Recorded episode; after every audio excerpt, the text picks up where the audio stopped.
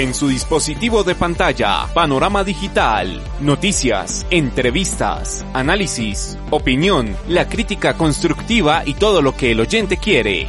Panorama digital, el lugar en donde el periodismo está al servicio de la verdad. Panorama digital con Andrés Barrios Rubio, disponible en las plataformas de Evox, Spotify, Apple Podcast, TuneIn y Google Podcast. Panorama digital. Amigos, ¿qué tal? Un saludo cordial para todos en esta nuestra cita semanal en su dispositivo de pantalla a través de las plataformas de Evox, Spotify, Apple Podcasts, TuneIn y Google Podcasts. Escenario en el que los temas coyunturales de la sociedad están como siempre, con el periodismo al servicio de la verdad. En este, su podcast, Panorama Digital. Bienvenidos. Siga Panorama Digital en las plataformas digitales y en www.andresbarriosrubio.com. Como se estaba esperando desde hace algunos días, la tasa de infección y los índices de mortalidad comienzan a desbordar la capacidad de acción del sistema de salud colombiano. Las divergencias entre el gobierno central y los mandatarios locales atizan las diferencias ideológicas que conducen a la información confusa que trae la indisciplina del colectivo social. Más de 100 días de cuarentena no sirvieron para la preparación del país para enfrentar el pico de la pandemia. Los hechos indican que todo se quedó en buenas intenciones y palabrerías de los caudillos a través de los medios de comunicación. Si lo dice Andrés Barrios Rubio, póngale la firma. Confrontaciones ideológicas, ansia de protagonismo, disputas de egos, llevaron a desperdiciar el sacrificio social de la cuarentena. El tiempo ganado no es coherente con la adecuación de los hospitales y clínicas para hacer frente a la emergencia cortinas de humo que salen de manera escalonada desde el gobierno nacional, las administraciones locales, la policía, incluso el ejército, los entes de control, el Congreso, los consejos municipales y demás organismos nublan algunos progresos tangibles en la preparación del país para atender el pico de la pandemia, pues ninguna medida evita el contagio per se. Mientras aparece una vacuna, es clave robustecer el sistema de salud antes de pensar en la apertura gradual de actividades económicas de Colombia. Todo lo que usted necesita saber está a un clic de distancia con Panorama Digital.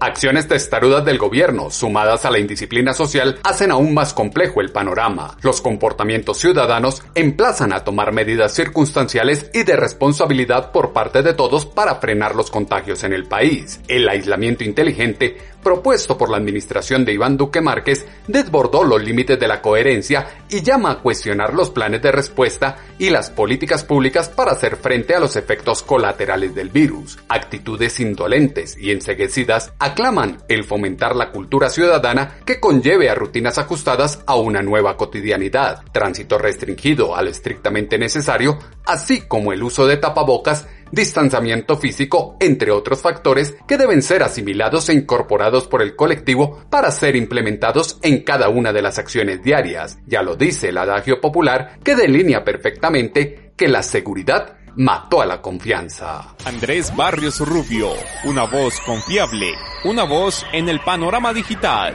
Repliegue estricto en los hogares es una medida objetiva, pero no sostenible de manera prolongada en el tiempo. Se requiere de otro tipo de alternativas, cierres programados y cortos que permitan atenuar lo confuso de la situación y de manera equitativa dar respuesta a las necesidades de cada uno de los focos poblacionales. Mucho daño hace a Bogotá una política como la que impone Claudia López en la alcaldía. Desde la prepotencia busca imponer autoridad y expiar culpas propias en el ojo ajeno. Por eso salió a repartir responsabilidades en otros y se anunció a los bogotanos que se deben preparar para una nueva cuarentena estricta como se escucha en este audio de Noticias 1. Debemos prepararnos para volver a una cuarentena estricta. Esa es la medida que debemos considerar en este momento y quiero explicar por qué. En primer lugar, quiero agradecerle a los ciudadanos de Bogotá y estoy segura que en toda Colombia que han hecho un esfuerzo de cuidado extraordinario. El 92% de los ciudadanos en Bogotá están usando adecuadamente el tapabocas. Más del 50% se hacen el lavado constante de manos como lo hemos sugerido y aunque podríamos mejorar en el distanciamiento distanciamiento a dos metros también es algo que hemos venido haciendo. Si hay que volver a una cuarentena estricta, no es por culpa de los ciudadanos. No desconozcamos el enorme esfuerzo de cuidado que han hecho los ciudadanos en estos meses. Pero es que el tapabocas no puede hacer milagros. El volumen de crecimiento de la pandemia no es culpa de los ciudadanos, es causa de la reapertura global de toda la economía.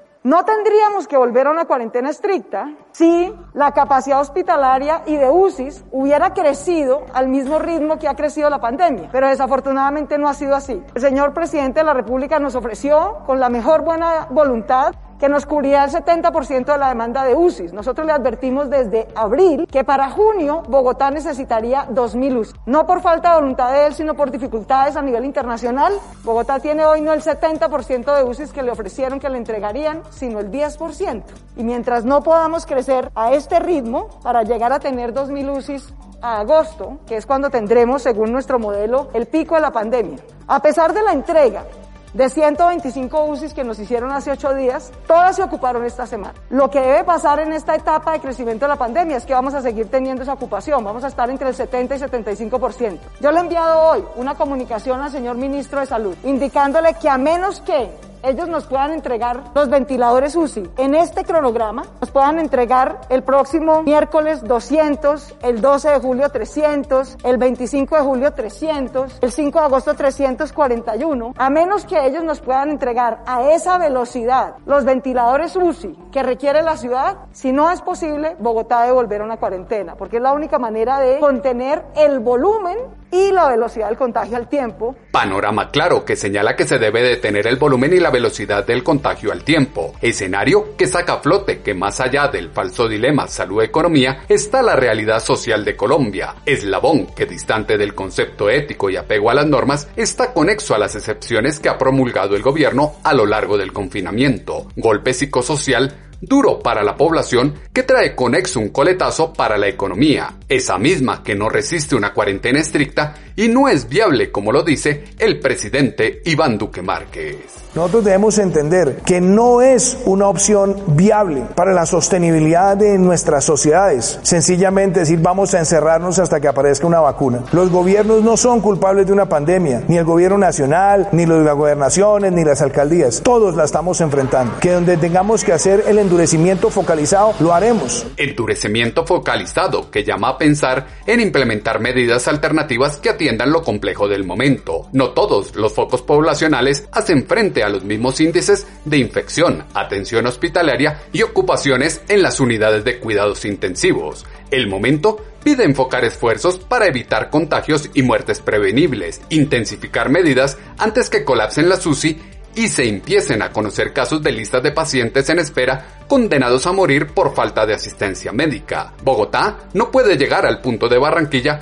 donde los respiradores prometidos llegaron tarde, como lo afirmó la alcaldesa de Bogotá, Claudia López. No podemos permitir que pase lo que pasa en Barranquilla. Y es que los ventiladores llegan a los funerales, no a las UCIs. Los ventiladores no son para los entierros, son para las UCIs, para prevenir que la gente fallezca. Y el presidente y el Ministerio de Salud pueden cumplir ese cronograma, no tendríamos que ir a cuarentena, que tendremos con qué cuidarnos. Pero si ellos por razones ajenas a su voluntad no pueden cumplir con lo que se comprometieron por escrito desde abril, entonces tendríamos que considerar la opción de hacer una cuarentena. Aquí el único que estaba encerrado tres meses sin ningún riesgo es el presidente. El presidente no sale, el presidente no se expone, el presidente no coge un bus, el presidente no tiene que ir a la calle. La gente sí. Si su gran idea es la cuarentena parcial, les voy a contar una cosita por si no se han enterado. Bogotá lleva un mes y medio haciendo cuarentenas parciales, por si no se han enterado en el gobierno nacional. Entonces que no salgan con excusas. Que no salgan con excusas exclama la alcaldesa de Bogotá, Claudia López, que con ánimo revanchista, impotencia e incapacidad de gobernar,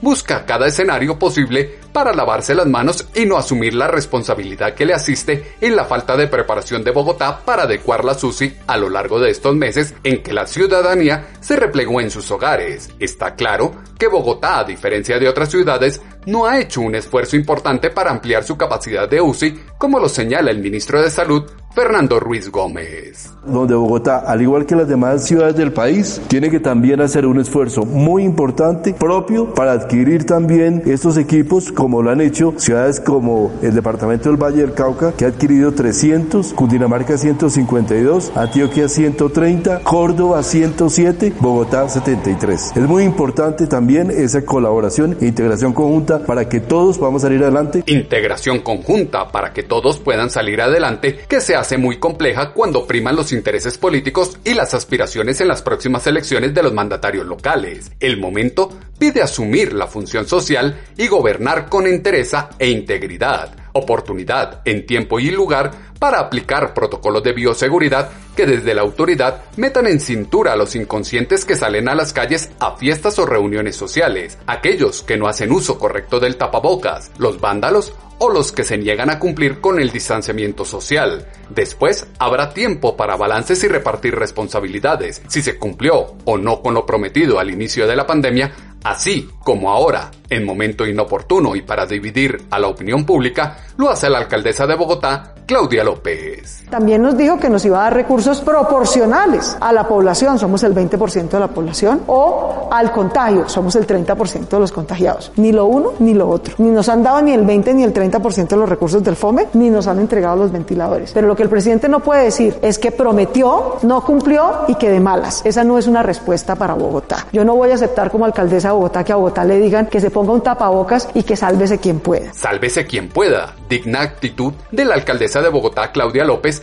que solo ve en el horizonte cercano una debacle que restringe libertades y derechos ante la incapacidad institucional de establecer un cerco en los lugares de contagio, responsabilidad ineludible de diálogo entre el Estado y los ciudadanos que genere un ambiente de credibilidad y disciplina. Lo cierto es que como lo señaló en Noticias Caracol el concejal y ex candidato a la alcaldía de Bogotá, Carlos Fernando Galán, el gobierno de Bogotá no cumplió con las proyecciones que se tenían y decían que proyectaba que Bogotá a finales de mayo tuviera 5.482 unidades de cuidado intensivo. Esa proyección no se ha cumplido, entonces eso lo revisaron hace más o menos un mes y medio, dos meses, y se pusieron como meta llegar a 2.000 camas o unidades de cuidado intensivo. Sin embargo, no se ha logrado llegar ahí. Cali, Valle del Cauca, Antioquia, Córdoba, por su cuenta han logrado comprar eh, ventiladores, adecuar unidades de cuidado intensivo adicionales y fortalecer su capacidad sin depender exclusivamente del gobierno nacional. Entonces yo sí creo que Bogotá no se puede quedar cruzada de brazos esperando a que la nación le dé todos los, los ventiladores para la SUSI que requiere. Bogotá tiene el músculo financiero y los recursos para tomar cartas en el asunto. No puede esperar a que todo llegue de papá gobierno. La coyuntura del virus COVID-19 requiere una administración pública con los pies en la tierra, mandatarios que asuman sus funciones a cabalidad y concentren su agenda en recomponer el rumbo social de las poblaciones y por ende del país. Un confinamiento total es la evidencia del fracaso de políticas públicas, como lo recalcó en Noticias Caracol el concejal y ex candidato a la alcaldía de Bogotá, Carlos Fernando Galán. Pues eso sería una demostración del fracaso de otras políticas públicas, porque se necesita, digamos, no solamente confiar o quedarnos esperando, digamos, a, a, un confinamiento para resolver los problemas, sino tomar otras medidas que no se han tomado y que no han sido efectivas. Tomar otras medidas del fuero local que distantes a la agresividad respondan a la coyuntura de unas cifras de contagio desbordadas, incremento de las tasas de mortalidad que convocan a fortalecer la disciplina social y el autocuidado. Estamos en un entorno en el que es apenas lógico decir que se debe entrar a una nueva cuarentena si no se cuenta con los recursos públicos y de salud para atender la debacle que se nos avecina, como se puede entrever en esta declaración a Noticias Caracol por parte de la presidenta de la Asociación Colombiana de Sociedades Científicas, Lina Triana. Por eso es apenas lógico que digamos que tenemos que entrar otra vez en una cuarentena, decisión que no es fácil para un Estado, para un Estado que tiene claro que la economía ha sido altamente golpeada. Tener conciencia de que o entramos nuevamente a ese aislamiento obligatorio para tratar de disminuir el ascenso de muertes o continuar aperturando sectores, mejorando la economía, pero siendo conscientes de que mañana yo puedo llegar a una unidad de cuidado intensivo o mi mamá, mi papá, mi ser querido y no encontrar una cama disponible. Eterno dilema de confrontación economía-salud que lleva a la priorización de atención que delinea la muerte de unos, show, drama barato y gritería innecesaria para hacerse notar y buscar llamar la atención por parte de Claudia López. Los argumentos dan mayor fuerza e impacto en el imaginario colectivo. Un claro ejemplo de ello está en la pirámide de enfermos que se encuentra en la SUSI de Bogotá y que se escuchó en Noticias Caracol con el secretario de Salud de la capital, Alejandro Gómez. Cuando nosotros vemos eh, la pirámide poblacional de los pacientes positivos, podemos ver que un porcentaje pequeño son de niños menores de 10 años. También estos chicos y chicas se enferman, por fortuna, con menos gravedad. La gran cantidad de pacientes está entre los 20 y los 40 años. A partir de los 50 y 60 años son menos, pero son más graves las personas mayores. Y es que esta enfermedad ha demostrado tener una incidencia en la gravedad dependiendo de lo que llamamos comorbilidades. Comorbilidades son otras enfermedades que las personas pueden sufrir y que al presentarse el COVID generan un cuadro más grave. En las personas jóvenes por debajo de los 50 años, la comorbilidad por excelencia es la obesidad. Mire usted, un tema sobre el que también hemos hablado en otras ocasiones, el tema de la malnutrición, sobrepeso y obesidad. Es la comorbilidad que acompaña a las personas que se agravan cuando son menores de 50 años. Cuando son mayores de 60 años ya aparecen enfermedades de tipo cardiovascular, infartos agudos del miocardio previos o diabetes. Eh, también encontramos enfermedad pulmonar obstructiva crónica previa, cuadros de cáncer e incluso trasplantes de diferentes órganos. Panorama complejo para cada uno de los grupos poblacionales que requieren acciones concretas y contundentes por parte del gobierno nacional y local. Antes que disputas banales,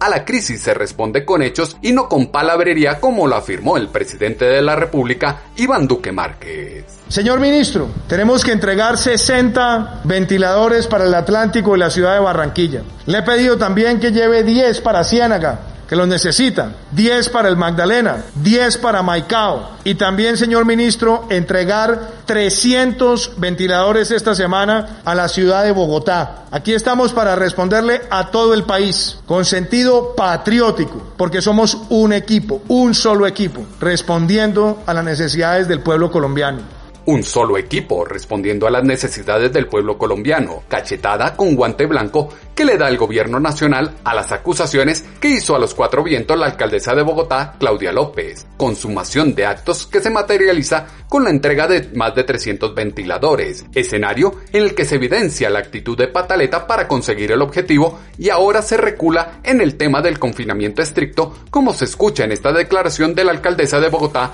Claudia López. En julio ya queda la ciudad cubierta, sin riesgo de entrar en alerta roja. Si en agosto vemos que la necesidad sigue creciendo por encima de los 722 que inicialmente había estimado el Ministerio de Salud, el Ministerio y el FOME pues entonces harían una entrega adicional. En caso de ser necesario, se haría una entrega adicional. Mejor evidencia de voluntad política y administrativa no se encontrará, pues el gobierno está atendiendo las afugias de cada una de las regiones y la coyuntura que plantea la COVID-19, como se puede entrever de esta declaración del ministro de Salud, Fernando Ruiz Gómez. Nosotros estimamos que con estos 305 ventiladores la ciudad quedará alrededor del 50% de disponibilidad, lo cual la debe traer tranquilidad a la ciudadanía en primer lugar, pero en segundo lugar, todo lo técnico que hacemos desde lo médico no es suficiente. Es necesario que la comunidad entienda que el COVID mata, que el COVID es grave, que el COVID existe. El COVID mata, es grave y existe, realidad evidente que muchos parecen negar y no prestan la atención adecuada.